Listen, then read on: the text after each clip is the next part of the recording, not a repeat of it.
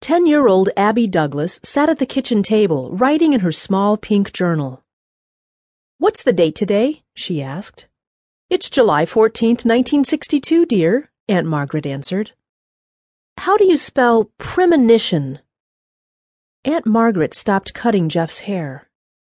Abby's 12 year old brother Jeff and 14 year old brother Tom glanced over at their little sister. What's that you're writing, dear? Aunt Margaret asked. It's a dream journal, Abby said, tapping her pencil on the table. Tom gave his sister a snide look. She's been keeping track of her dreams so she can predict the future, he teased.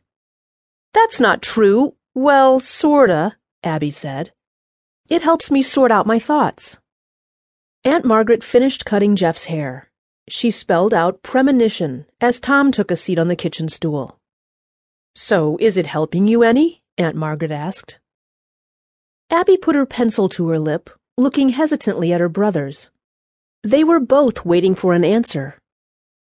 Well, yeah. I had a dream last night that Andy Fletcher got lost. All the neighbors in the valley were looking for him. Abby looked at her brothers. No response. The other night I had a dream that Andy's mom telephoned me asking where Andy was. She was upset because I didn't know. It seems that my dreams have been about Andy a lot lately. Andy Fletcher, who was a few months older than Abby, lived just down the road with his older brother Bobby and their divorced mother.